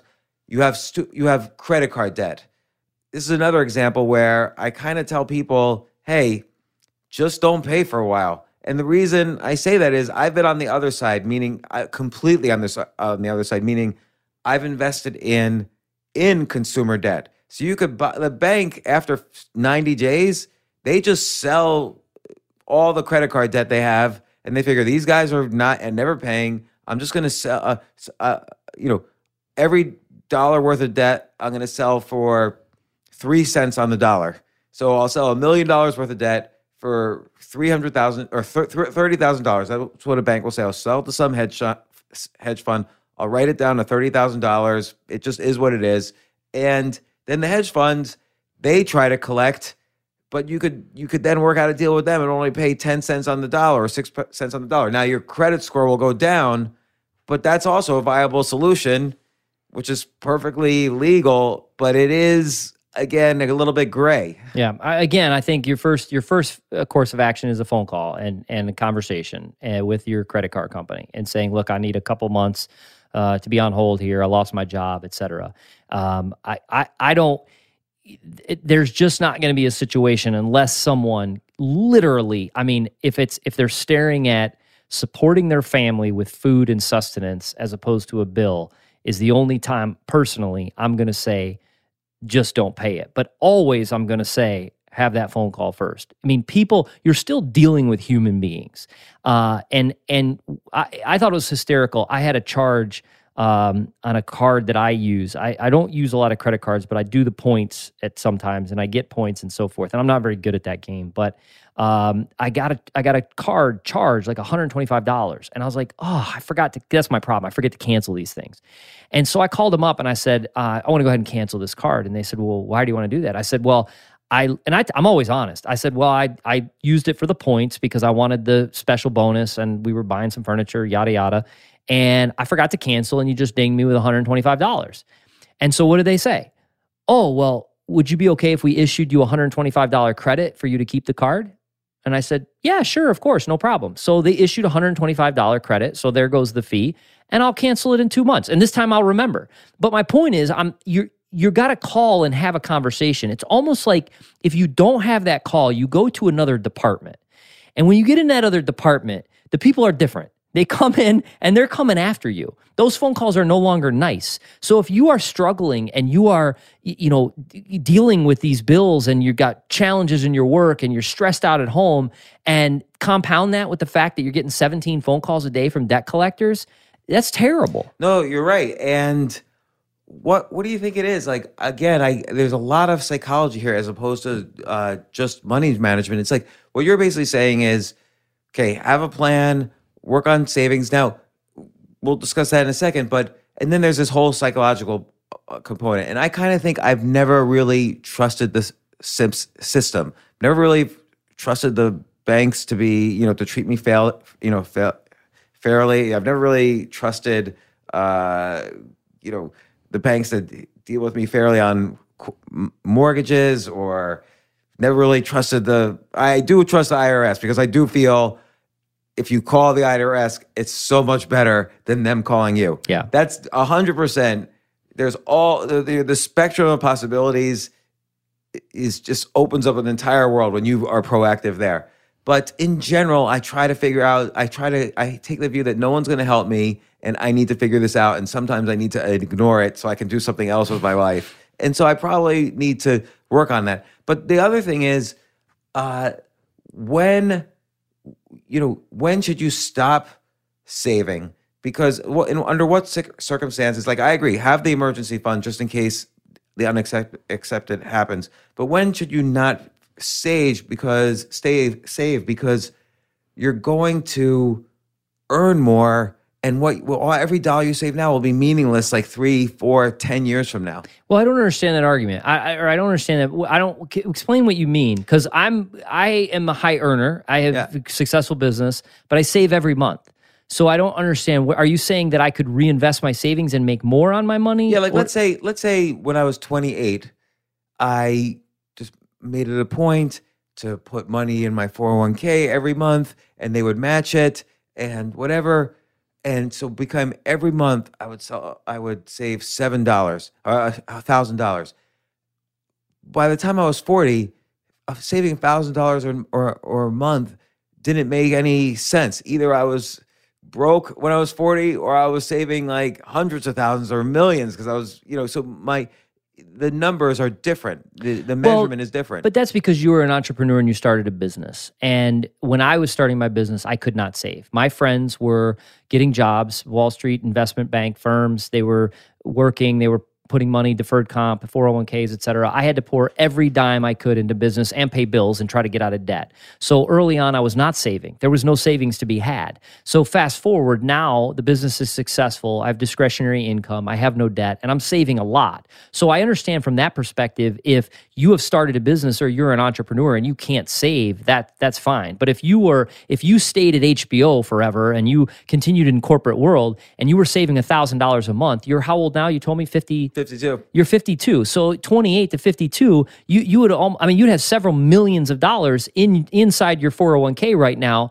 available to you at retirement Right. if you wanted to. Right. No, I, I I see. So so in and what I guess I I guess I don't trust even the model of saying staying at a safe sacred at the same job for so long because so many people lost their jobs. Like so many people realized that it, it was not stable. The biggest risk they had was taking uh, a stable job. So I guess I think more entre- entrepreneurially for people even right now. But here's another question: What about when interest rates are so low? It's better to borrow than to save. So, Yeah. so like buying a house, maybe I am not going to buy a house when it's there's a 15% mortgage. But if there's a 2% mortgage, maybe that is the right way to uh, you know buy a house because the if if, if interest rates are at 2%, that's a way to stimulate the economy. The house is going to go up in value. Everybody's going to start buying houses. So might as well borrow as much as I can when it's 2%. Uh, the value of the house is going to go up faster than that Until you lose your job. until I use my job. Yeah. So, so I in 2019. So about 2016 or 17, my wife and I uh, realized a dream that we'd had for a long time, which was to pay off debt. Now, I, I want to share with you, James, that very quickly, just a lot of my aversion to debt comes from what I have seen in my family. Um, my father had to declare bankruptcy. Um, Did, ditto for me as well. his father, uh, my grandfather, basically died penniless. My ditto for me. Where my you from the Bronx? Where you're my my mother's father, who was uh, a very successful radio personality in Buffalo, New York. They actually owned a private island in the Bahamas when she was growing up. He died penniless. I have a long line of folks in my my family that have made tremendous amount of monies and and lost it all. So I have a healthy un I should say a very unhealthy aversion to debt. I realize that in 16 or 17, my wife and I realized a dream and paid off our mortgage um, of our dream home as well. So it's not like you know it was a beautiful. It's a beautiful home. We we've invested great greatly in our home. We love to invest in travel. I, I, I buy jeans from Walmart, right? So I, I'm different in weird ways. But anyways, in 2019, when the market was up 20 some percent, you know, I'm in the investment business, right? So I'm, I manage money for a living. Uh, we, we, I have money invested, retirement funds, et cetera. And I thought to myself, for the first time, I, I've known this, I've known the math for a long time, but at the end of 2019, I went, wow, that hurt. That hurt that I didn't have a mortgage at 3% and compounding my money at 25, right? That one hurt. Fast forward, I can't tell you the number of times in March, April, and May of 2020 when I was sitting in the kitchen putting groceries away or whatever. And I looked at my wife and I said, I am so glad we do not have a mortgage. My entire livelihood, my business is is dedicated to the markets. The markets were in free fall. We didn't know if the economy was going to ever reopen. Remember the debt markets in two, in March of 2000? I mean, we watched credit, uh, you know, corp, high quality corporate debt absolutely falling apart. I was thinking this biz, I wouldn't have a business. My clients would need their money. I would be out of business. I, I thanked the Lord. And I was so pleased that we didn't have debt. So, again, yes, there's this the math when it comes to, and I t- people all the time they're like, well, what do you feel about mortgage debt? You know, I'm making good money, and and I said, well, there's mathematics, and the math will say, borrow as much as you can and don't pay it off, never pay it off. I said, then there's psychology, and the psychology when you lay your head on the pillow at night if you are 100% secure that if you lost your job, if the economy didn't reopen or whatever happened, and prior to this year, I would say that to people and they'd be like, Quint, come on. You're crazy. But I was 10 years old in 1987 when the stock market crashed, and we went from having lobster. We were in Maui the year before as a family because my father was a broker. And that fall of that year, we bought our coats from Salvation Army. I was a product of watching what the stock market could do and how could it change your life were, immediately. Were you scared when your parents suddenly didn't have the same life and lifestyle? That you thought was just normal everyday lifestyle? So, fear, I don't think I could say it was fear, but it was a realization that, wow, uh, this can go very quickly. My mother was a saint. She had been with my father. They are unfortunately divorced now, but they at the time, you know, she had been a broker's wife since the early 70s. So she had, was very accustomed to these ups and downs. Um, this was news to me. I mean, this was this was brand new for me, but it always stuck with me. And that's why fast forward to 2000 when I started building my business, I had no aversion to the fact that this market could continue to plummet, you know, all through 9/11. When 08 and 09 hit, I mean, we built our business through that time period because uh, we did very well through that time period. Uh, and then again, I'm always I've always kind of been that guy in the room that goes, yeah, but what if? You know, what if this happens? What if that happens? I'm not the black swan guy. But then fast forward now, I don't know a single person who isn't walking around going, holy crap, anything can happen, right? So again, being prudent with your resources, being prudent with your budget and and making sure you're on the right path to to to to ward off these financial difficulties is so critical right now. It's interesting because I think we sort of aim at the we ended up at the same place but in completely psychologically different ways which is interesting to know which is that for instance i've never had in my entire life i've never had a credit card. So i've never been in any credit card debt ever. And it's not because you know i wanted to avoid that kind of debt. It's simply because i'm so bad at paperwork i've never even applied to get a credit card. The problem with not, never having a credit card is that my credit score looks weird to people who see someone who's never like apparently everybody in the United States I guess has a credit card. So every time I like rent a different place, they always want to meet me like the whole condo board or whatever like who never has had a credit card they've never seen anything like that so the fact that i am the one person who has never been in credit card debt I, that almost causes me more problem they ask for more money up front because they think there's something wrong with me so i've had that almost that extreme. Uh, and but I've been lucky with that because I because I probably would have had too much debt and whatever. But housing, because I've had problems with mortgage debt before, I think that's why I don't even like to rent a place anymore. Like I for years I just lived in Airbnb, so I didn't even have to deal with renting a place. I would just live from Airbnb to Airbnb. It seemed like too too much hassle to rent uh, and to have a, a year long commitment, even though I would still pay the same amount over a year or maybe more. I was just afraid of any kind of loan or you know commitment or anything. And so, and then student loan debt, I paid for that, but it was a different thing back in the 90s than it is now. And I sort of avoided most of the problems, but it was for all psychologically different reasons. Just I was afraid of debt rather than being very organized. Yeah.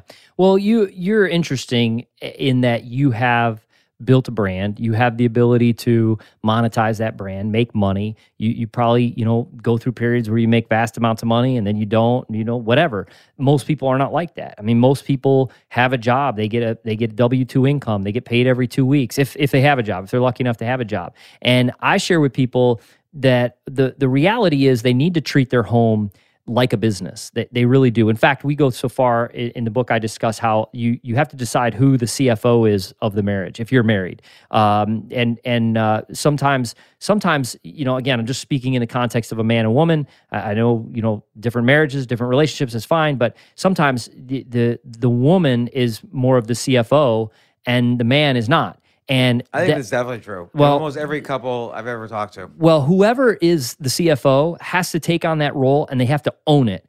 And the other person, the spouse, has to support that person. So in my family, I mean, I'm the numbers guy, I'm the CFO. My wife is such a wonderful support. She hates it. She cannot stand it. It's one of these things over the years I'm like, honey, did you do you have the receipts that you, when you went to the store? And she's like, yes, honey, I have the receipts. Here you go. You know, and but she does it. She appeases me. It works out wonderfully.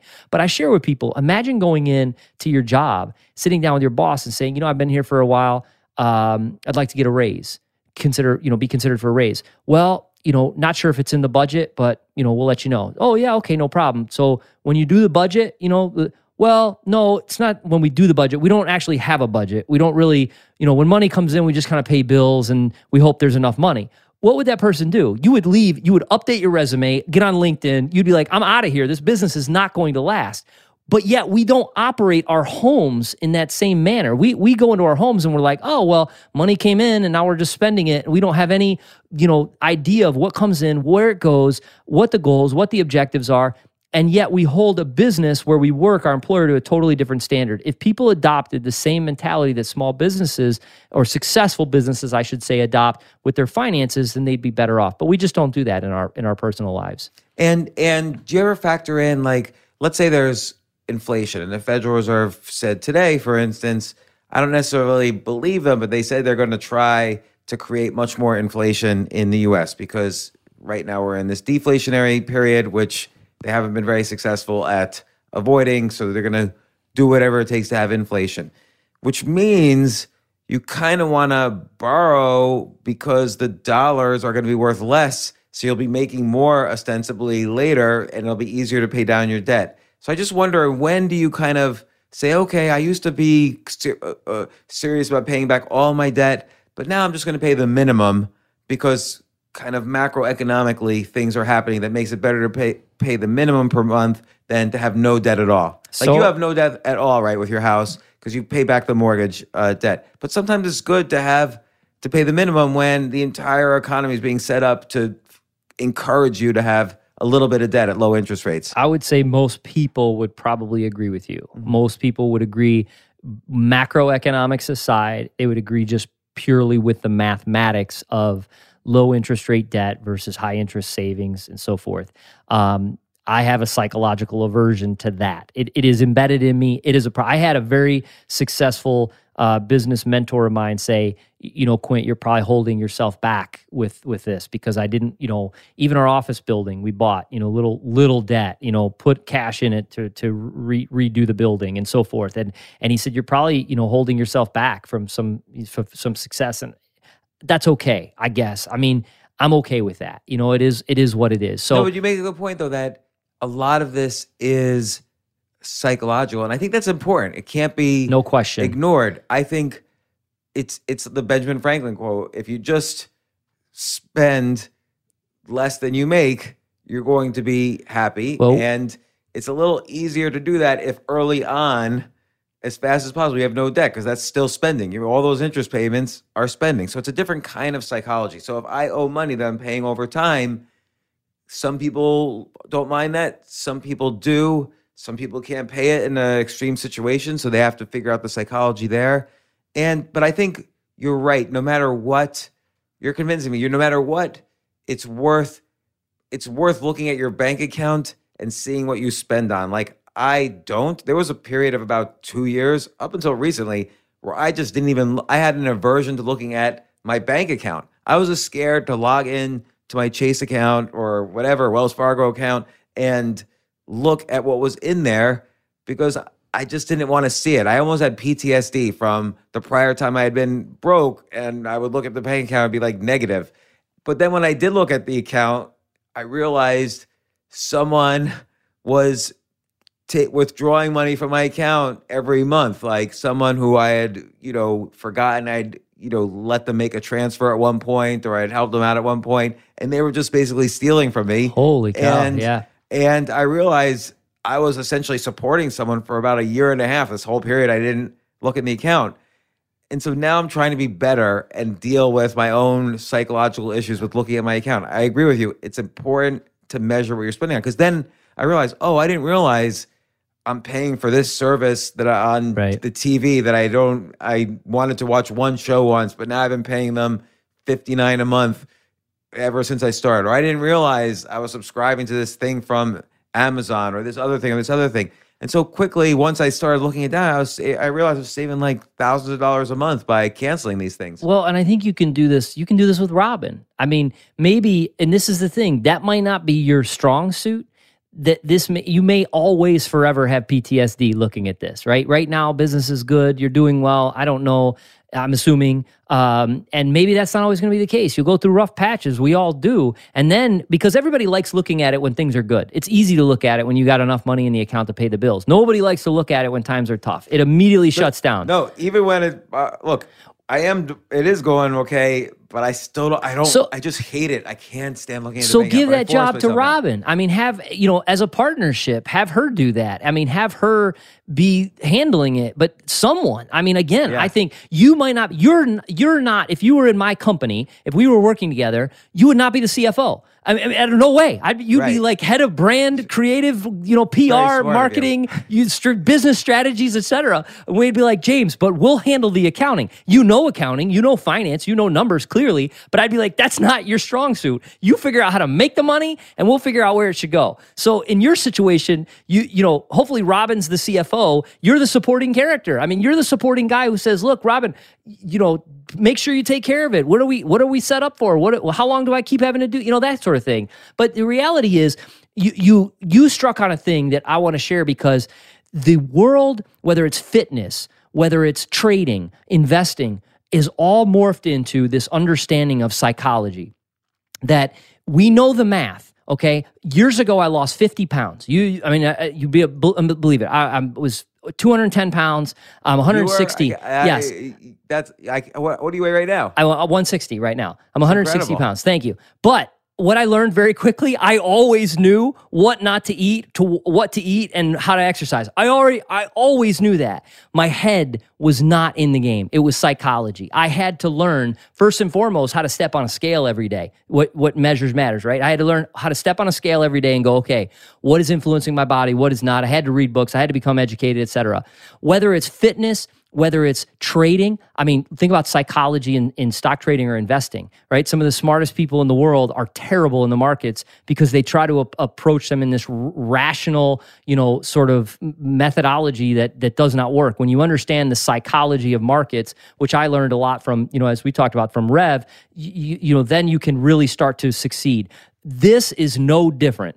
Understanding personal finance is psychology. You've got to understand who you are, your approach to money, what has been embedded in you, what you've learned about money, and then ultimately, where's your skill set? Where's your strength? Where's your weakness to get on the right page to succeed in the future? So, out of the hundreds of people that you've looked at and helped them solve their debt problems, what's a, the most common thing where you would say, hey, maybe you should cut spending on this? You're barely going to notice that you're not spending it, and it'll be a, great beginning to starting to cut expenses and increase savings? fast food and eating out by far. And it's a lack of planning. It is a complete lack of planning and understanding. And I know this firsthand. When I first started, uh, I, I remember it like it was yesterday. I needed to get a hold of my budget. I had a very limited income, was trying to build the business. And I said, okay, you know, I was a big Dave Ramsey fan. I, I still am. And he's like, get a budget. You got to get a budget. So I sat down and I had a pen and paper and I was like, all right, well, this is my rent you know, this is my uh, cell phone, or I don't even know I had a cell phone at the time. Probably had a pager. Sounds ridiculous, but uh, this is what I spend on my car payment, yada yada. And I was like, okay, eating out. Well, I don't know what I spend eating out. Well, what's my utility? I don't know what my utility bill. I got so frustrated, and then I went for a run or whatever I did. I don't remember. But then ultimately, I came back. I said, okay, the only way I'm going to be able to develop a budget is I got to start tracking every dollar I spend for 30 days. And it just happened, it was a fluke that at that time we were coming into a new month. So starting literally like the day one of the month, I started writing down everything. I will never forget. I assumed I spent about $200 eating out. I got to $200 in like day 6.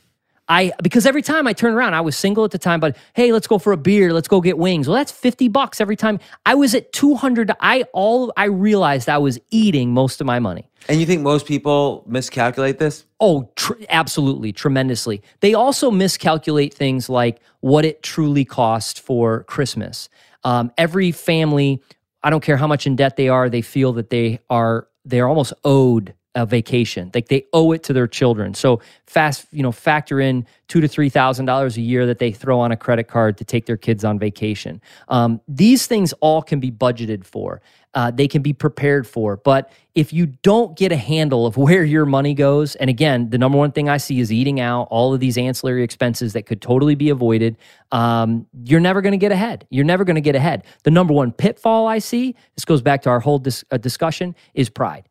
I can look at somebody's expenses, number one, and I can say, okay, uh, why do you, you know, everything I, I talk to him and I say, and I can tell very quickly whether we're going to be able to help somebody or not. This is in our business model, but I'm just telling you from experience. Uh, when somebody says, well, you know, what's this $140 you know a month membership to this place oh well that's our you know our gym or our whatever membership or whatever it is is that really necessary well yeah i mean we're we you know we're going there and i'm like you're you have $20000 in credit card debt and you're spending you know $1800 a year on this ancillary expense that can be cut in a na- i mean it just blows well, me away eighteen hundred dollars is probably pays almost the entire interest payment. That's that exactly right. debt. Absolutely. So it it it takes discipline. Um, it it takes uh, fortitude. You got to have humility. I do believe, and I- you know, I, I hear you speak, and it is sad. I, I wish, uh, you know, you wouldn't be who you are today. I disappointed you with my real on no, no, no. You you wouldn't be who you are today. I wouldn't be here because you wouldn't have written all the things that you did. You know, when you when you moved from finance to talking about your life, and and it it helped me, and I know millions of others so so many times. It it it really kept me going, kept me in the right direction. So you wouldn't be who you are today if you didn't go through that. But it is sad that you didn't have a genuine friend to to reach out to and be like, I'm broke. No, that's really true. I mean, it was it was horrible and I never I didn't even think I needed someone to confide in and that was the lesson is that you need it was an insecurity on my part. I thought my net worth was my self-worth and even my perception other people's perception of my net worth was my self-worth and I couldn't uh now I'm different. This was a hard lesson for me to learn and it took 20 years to learn it, but I'm I'm grateful I've learned it. But what's what's the worst personal finance advice you've heard from the pros who speak who, who you know I don't want to say Susie Orman, but the Susie Ormans of the world, the ones who write about personal finance, the, the Dave Ramseys of the world, the, the people who write about personal finance, have personal finance TV shows. What's the worst advice you've ever seen them give? So I I am not. This is Dave Ramsey is just get out of debt at all costs kind of guy. So I don't throw him in this camp um, because I do respect his opinion on this. But and this goes back to what we've been talking about when they only look at the math behind making financial decisions, meaning mortgage interest versus this, and they don't take into account psychology. I think once you start pulling back the onion layers of an individual and you understand what what their what their view of money is, what their you know people will self destruct People will people have a, an aversion to money that they might have gotten as a child where their parents almost embedded in them that it's a terrible thing to have money. It's a terrible thing to, you know, people with money are evil. People with money are, are terrible. And so they, they start to get ahead, they start to become successful, and they're almost self-destruct because they have this this deep-rooted um, you know belief that having money is a bad thing. And so I, I don't necessarily it's the worst advice, but I think when I hear someone just saying, "Oh, well, you can borrow at three percent and you can invest over the long term in a, in a diversified you know account for eight percent," well, yeah, you should definitely do that. I, I think that is very dangerous, is what I'm trying to say. I think it's very dangerous because it totally uh, doesn't take into account um, you know, the person's, you know, job security or lack thereof or whatever. It's not always going to be a W 2 income just coming in. I, I love when people say, I don't love this. This is that's tongue in cheek. But when everybody talks about the index, you know, the S&P, well, just buy the S&P 500 and don't worry about it. It'll be fine. And that's great until the market's down 50%, 08 and 09, and you lose your job because you need the money you're going to be taking that money out. So, I mean, this idea that everything is just roses and everything will be fine, just invest and don't even worry about it, uh, is ludicrous. It's crazy. Yeah, no, I I agree with that. Like, I never rely on any specific outcome in the in the markets.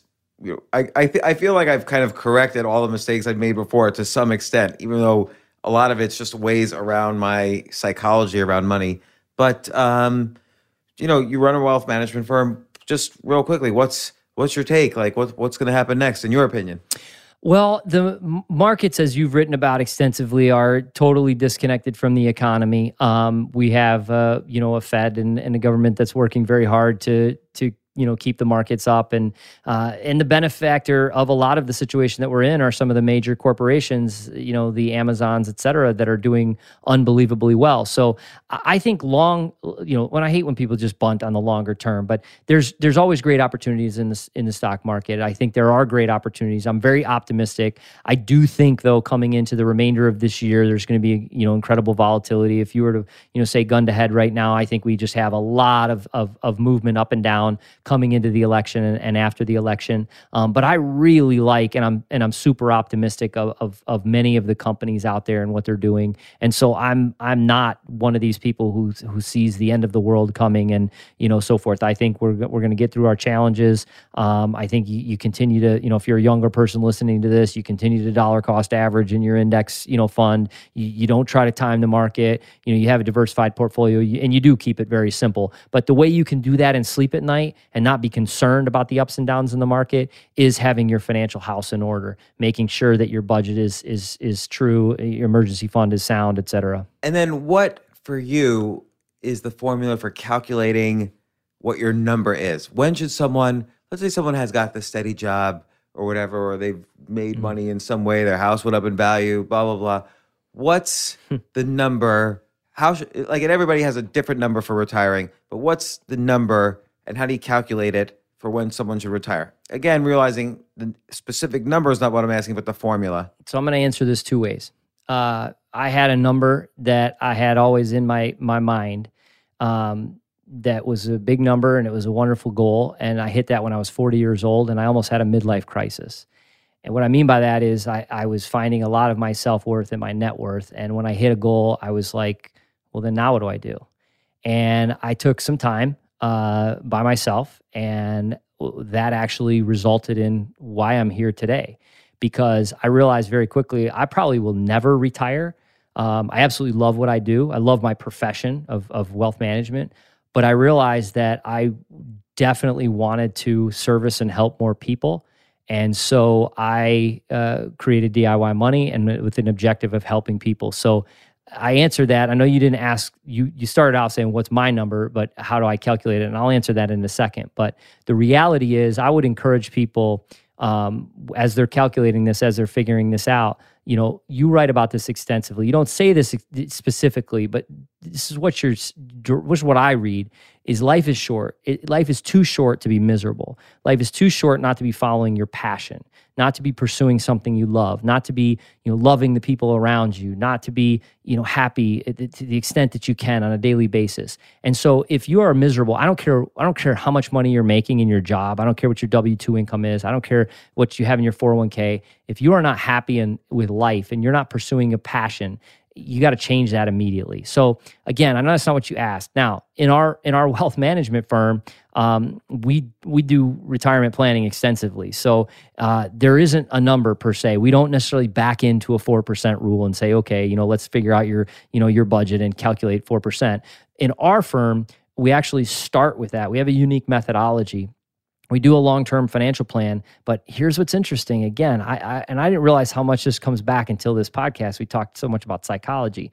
In our firm we calculate what we call a required rate of return. So we do all the math. People bring in their budget and they calculate what they you know their life expectancy inflation rate and we figure out what the required rate of return is they need to earn on their money to reach their goals. So that's the math. But then we have 100 years of history that shows, well, in this portfolio, to earn this six or 7% that you need, here is the probability of up and down markets. Here's your standard deviation of loss and so forth. Can you handle a 30% really decline? And most of the time, what they feel like their portfolio should be doing versus what they really could handle is a disconnect.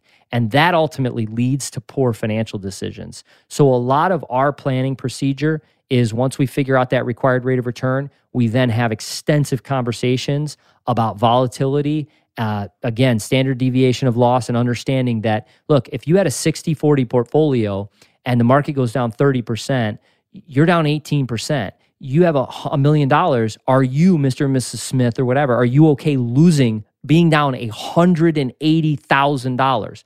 And when they when I put that in those terms, they go, 100 like we'd be down a, yeah you'd be if you were a 60 40 portfolio in the market you'd be at least throw in international and emerging markets maybe 200 250000 dollars. So are you okay losing that? Well no absolutely not. Well then we have to back off your risk which means your required rate of return needs to be changed and it comes back to the formula. So that's what we do in our firm every day. Um, but again yeah, because even if the average is the market returns x in those moments like in 2008 Doesn't or now, matter. Yep. people are like, no, no, man, I can't. It's not the average anymore. And it's like, okay, just wait. No, no, no, it's it's done. People people panic when it's their whole life that they're talking no about. No question about it. And so we have to find what the number is and the dollar amount is that they're comfortable based on history right and we have we have outliers for sure we have these these outliers these events that transpire but we have a lot of history. And so once we go through, and we've been successful at this with, with our firm, which took a long time. Look, I was a equity hedge fund trader myself, and I, you know, was a short term trader, and I, you know, it took me a long time to to to build a business around the fact that we're not trying to overcomplicate things. But the reality is, when the market was falling apart in um, in March of this year, in April of this year, is to have conversations with people who are who are some were panicking. Thankfully, we have a, extensive client base that many were not. They've been a client for a very long time, but some were, and we just say, look, your your exposure is this. This is where we're at. You know, it's within the realm of this. You know, of what we talked about probability wise. Now we can change your your allocation here, but you, we we need you to know if we change your allocation, then this is going to affect the long term. Many people made they said, okay, I'm good. Thank you for the discussion. We'll, put it into context. We're fine. A few made changes, and that will impact them negatively going forward, obviously, because the market has roared back. So that's how we calculate it as a firm. But again, I do think I just wanted to share that I think it's important that when you reach your number, um, you know, it doesn't mean I think we're in this society where it's like, oh, I want to retire someday and just stop working. Well, if that's your end goal, I think you need to check what you're doing.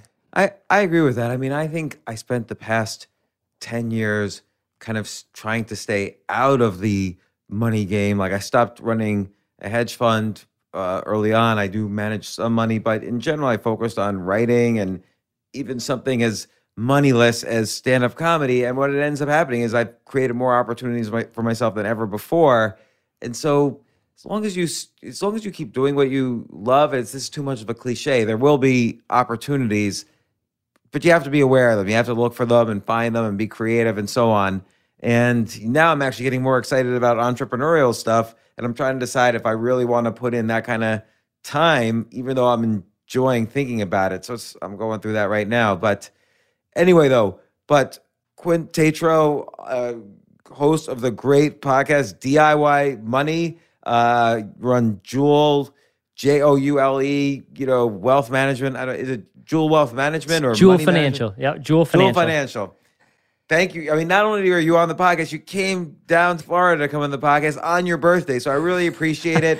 I'm sure all the listeners appreciate it. You gave great advice about debt. I think the key things for me is measure, you know, the more you measure, the it, the valuable it is. And also the psychology of debt, the psychology of money. People always forget to take that into account. There's there's math to the psychology because that shows you what is the risk you're willing to take uh, outside of the risk that's reality. So that's important to measure as well.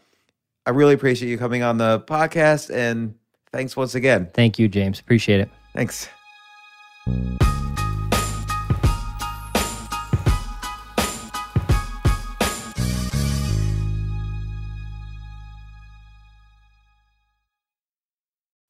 At Capella University, you'll get support from people who care about your success.